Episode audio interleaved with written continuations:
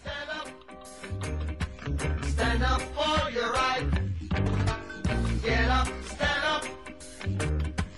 Hello there. You're listening to Linda Pinizzotto of the Condo Expert at the Hayes FM radio station down here in Mississauga.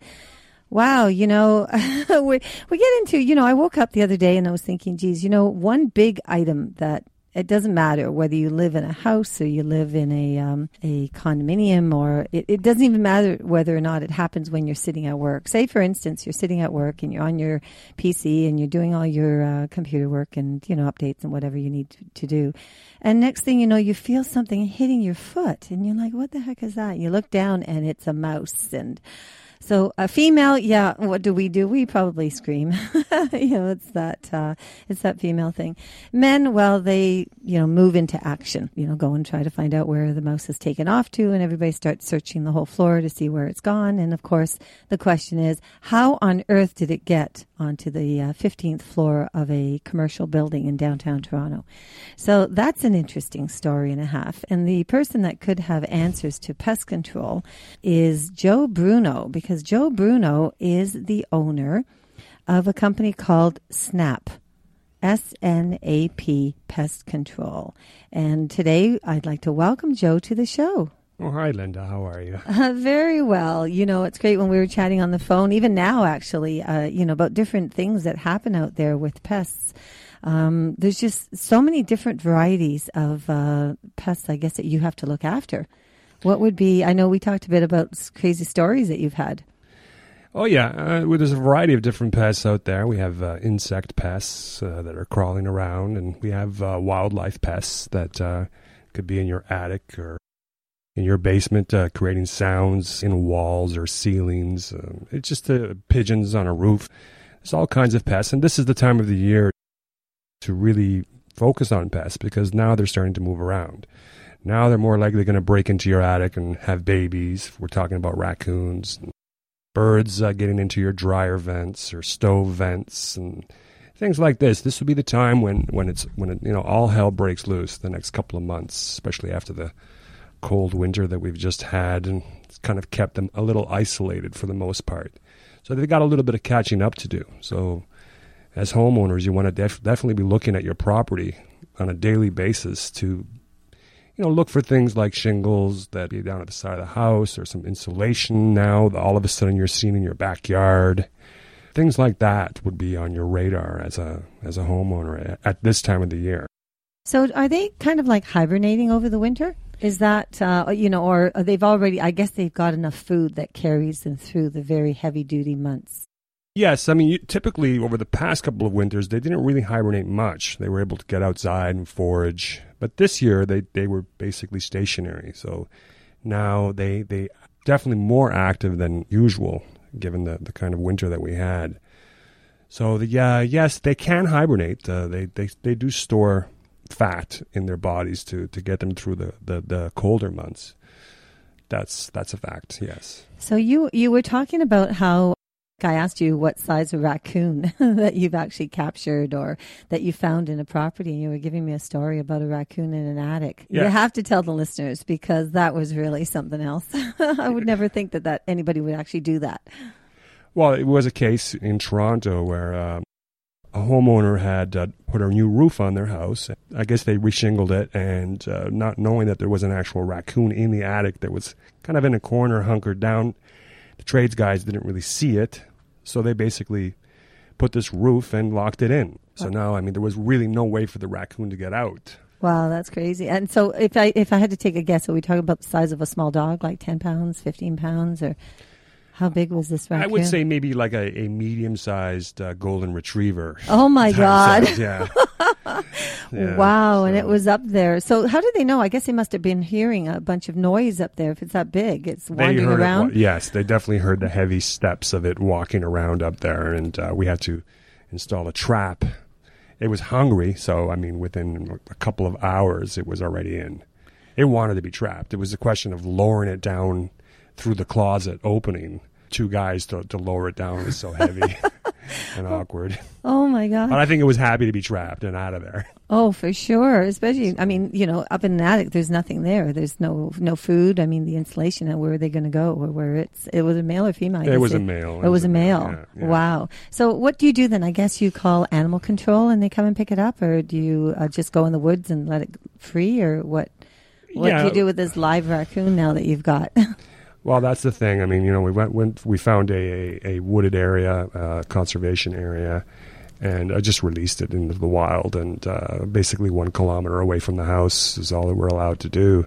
Right, right, right. So it can, well, I guess it'll go back to its natural habitat of wherever it lives and it'll understand kind of, I, you know, if you ever go back to that neighborhood, you might find a raccoon standing beside you and saying thank you. oh yeah, for sure. they do live in our world. well, yeah, you know, sometimes I wonder because, you know, the domestication, they had an article, uh, there was a article out there last year and they were talking about over in the Danforth Mm-hmm. and how there was, it's actually on YouTube. There's a raccoon to get across the street rather than walking on the concrete across the street. He actually walks along the wires. Wow. Yeah, it's actually it's on YouTube and it's got that. yeah, you got to check it out. It's got a lot of Mm. hits to it. It's complete. And somebody taped this raccoon doing that. It wasn't a big one. It's a small and certainly not the size that you were encountering. Mm-hmm. But you know, they say that they're uh, they're very very smart creatures, Well, oh yeah, very intelligent. absolutely, absolutely. Yeah, isn't that? Well, I guess he figured why bother getting out of the attic? I'm nice and comfortable, but he doesn't know. he didn't know that he was going to get like- closed in. Exactly. Is what just happened here. Well, I, I had a crazy situation a number of years ago because you talk about renovations. And Yeah. a number of years ago, uh, we decided to renovate the basement. Put in a bar, and of course, you know, had to tap into the uh, main sewer in order to be able to, um, you know, for the lines, like for the, the sink in the bar, you know, Right. for the water to drain out. And I guess the workman, when he did it, he must have cracked the, the P trap that's Right. inside your concrete floor Right. which would have been put in there years ago, you know, when the house was built. So we didn't know anything about that, of course. We didn't know that there was a trap. So what happened was one day I had gone down to my basement and I'm I had a party. We had a big social gathering the night before and I was coming up the steps. All of a sudden I'm face to face. Can you imagine with a rat? a rat. Yes. a rat. I, and I, oh my God, I jumped like three steps over this rat to get up. I'm slamming the door closed and I'm telling my husband there's a rat in the basement. He thinks I'm completely out of my mind. So anyway, so sure enough, uh, you know, we, uh, with my brother-in-law, we go down there. We found it was a little baby rat. It wasn't a big one, but for me, rats are rats. So we got rid of the rat. Anyway, the next day I went to work and I was telling a, a plumber at the company I was working at. And he said to me, well, Linda, in order for you to get a rat in there, you obviously have an opening to the sewer lines. Yes.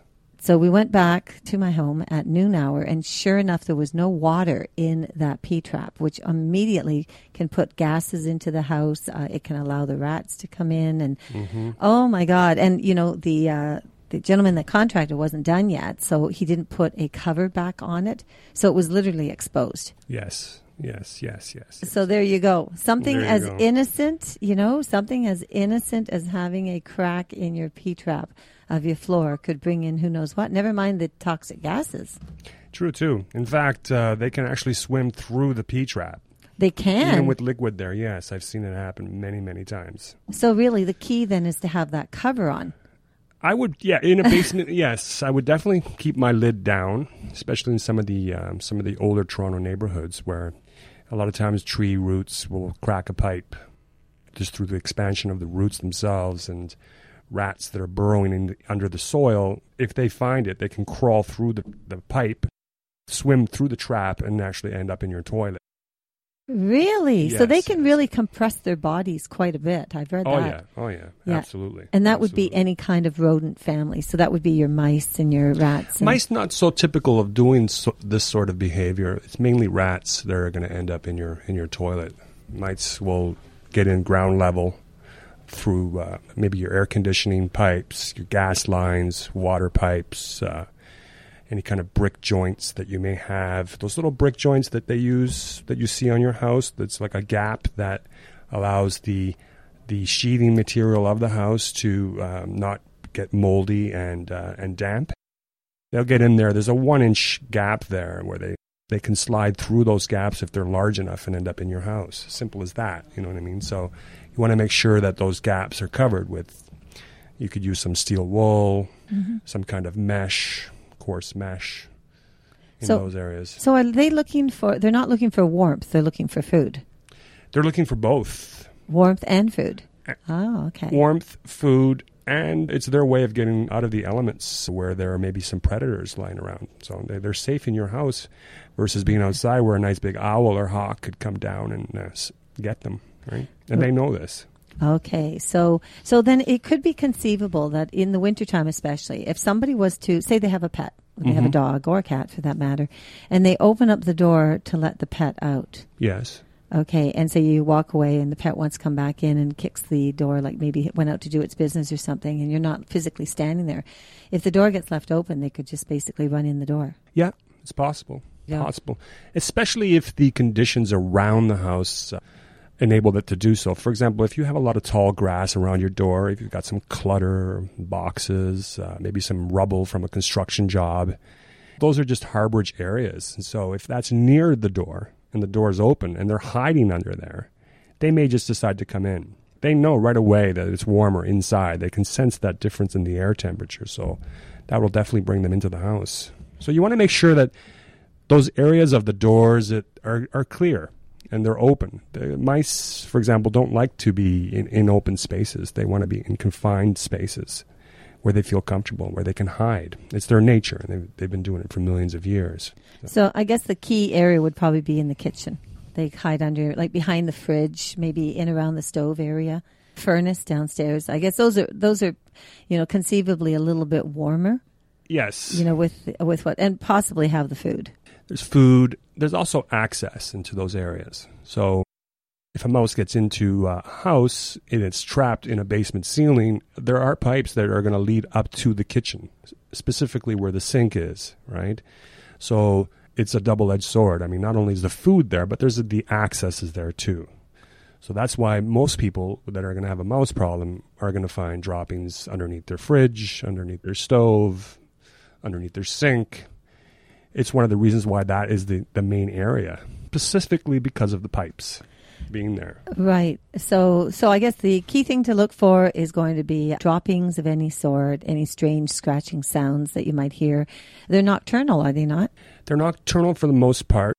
When a population becomes high, the, the older, more mature mice will start kicking the younger mice out, and so they, that's when you'll start seeing them in the daytime. If you see them in the daytime, you know you've got a nice population there. Okay, that makes total sense because, Yes. uh, right, because then why would they want to expose themselves to open area, especially if someone's home? I mean, they would know if there's activity going on and whether or not anyone's in the house. Exactly. Right, okay. They know the homeowner's movements, and they know the, when the homeowner is going to be watching TV. They know when the homeowner is going to be having breakfast. They know it. They they gear themselves to that rhythm, that that cycle. So they're going to be more active at night when you're asleep. Mm-hmm. It's just natural. Now, if you see them during the day, it's, they've been kicked out by the bigger, more mature mice, and says, "Look, this is my place to hide. You know, you go find your own place to hide." Right? so it's like, okay, then they scramble to find a place to hide. Mm, So if you have a mice gang in your place, you're going to be able to see it with the uh, the droppings and basically what uh, Joe is mentioning. Interesting. You know, we're Mhm. listening today to Joe Bruno, who's the owner of Snap Pest Control, and gave you a lot of good insight about mice and rats. And uh, this time of the year is something to certainly pay attention to. We'll get into more about different types of insects that we can find in your home, in your condo, in your business. Hang tight. It's Linda Pinizzotto of the Condo Expert. Linda Pinizzotto. She's not your typical realtor. She's your real estate counselor, teacher, and advisor. Whether it's a house, townhome, or condo, when you're ready, she's your negotiator. With 34 years of experience, Linda guarantees that you have the real estate knowledge you need to make the right decisions. Call Linda Pinizzotto at Sutton Group Quantum Realty 416 561 7373 or visit her at lindapinizzotto.com. Hello there, it's Linda Pinizzotto of the Condo Expert. And, you know, I have to thank you for tuning in, for checking into Connect Me Radio. Every week we have the shows, you know, Wednesday and Friday nights at 7 p.m. And you can also listen to podcasts. So Linda Pinizzotto slash podcast.com. And, uh, you know, uh, Linda Pinizzotto slash Buzzsprout dot com and also iTunes. Just type in Linda Pinizzotto or Condo Expert. One thing I want to mention is although the name is Condo Expert, I try to touch a lot of different subjects because, you know, one thing revolves to the next. I mean, you can talk about condos, you can talk about single family homes, you can talk about the market, the economy. You can talk about last week it was about bugs and pest control. We've talked about mortgage financing, lawyers, the Condo Act review, what's going on with our city hall, municipalities, provincial government. Today, the episode's been about modular homes. We touched on mobile homes. There isn't a subject that I can't touch on. And if you are interested in listening to something that has tweaked your mind and you just can't find the real information, please email linda at lindapinizzotto.com because this is where you're going to get the information. And it's fun, it's exciting, and at any given time, just type in condoexpert.com and it will give you the total rundown of all the shows that have been out there. There's over 200 shows. Now's the time to learn more. As a realtor for the last 35 years, I've been so fortunate to learn so many different things about everything that we have talked about, and I'm here to help you. So thank you so much for tuning in. You're listening to Linda Pinizzotto at the Condo Expert. Hope to hear from you soon, and have a wonderful, fabulous day. Oh, my computer crashed. Oh no, I've got a virus. Oh, no way, no internet connection. Do you need help? Call IT Mayday 647 977 7113. ITMayday.com.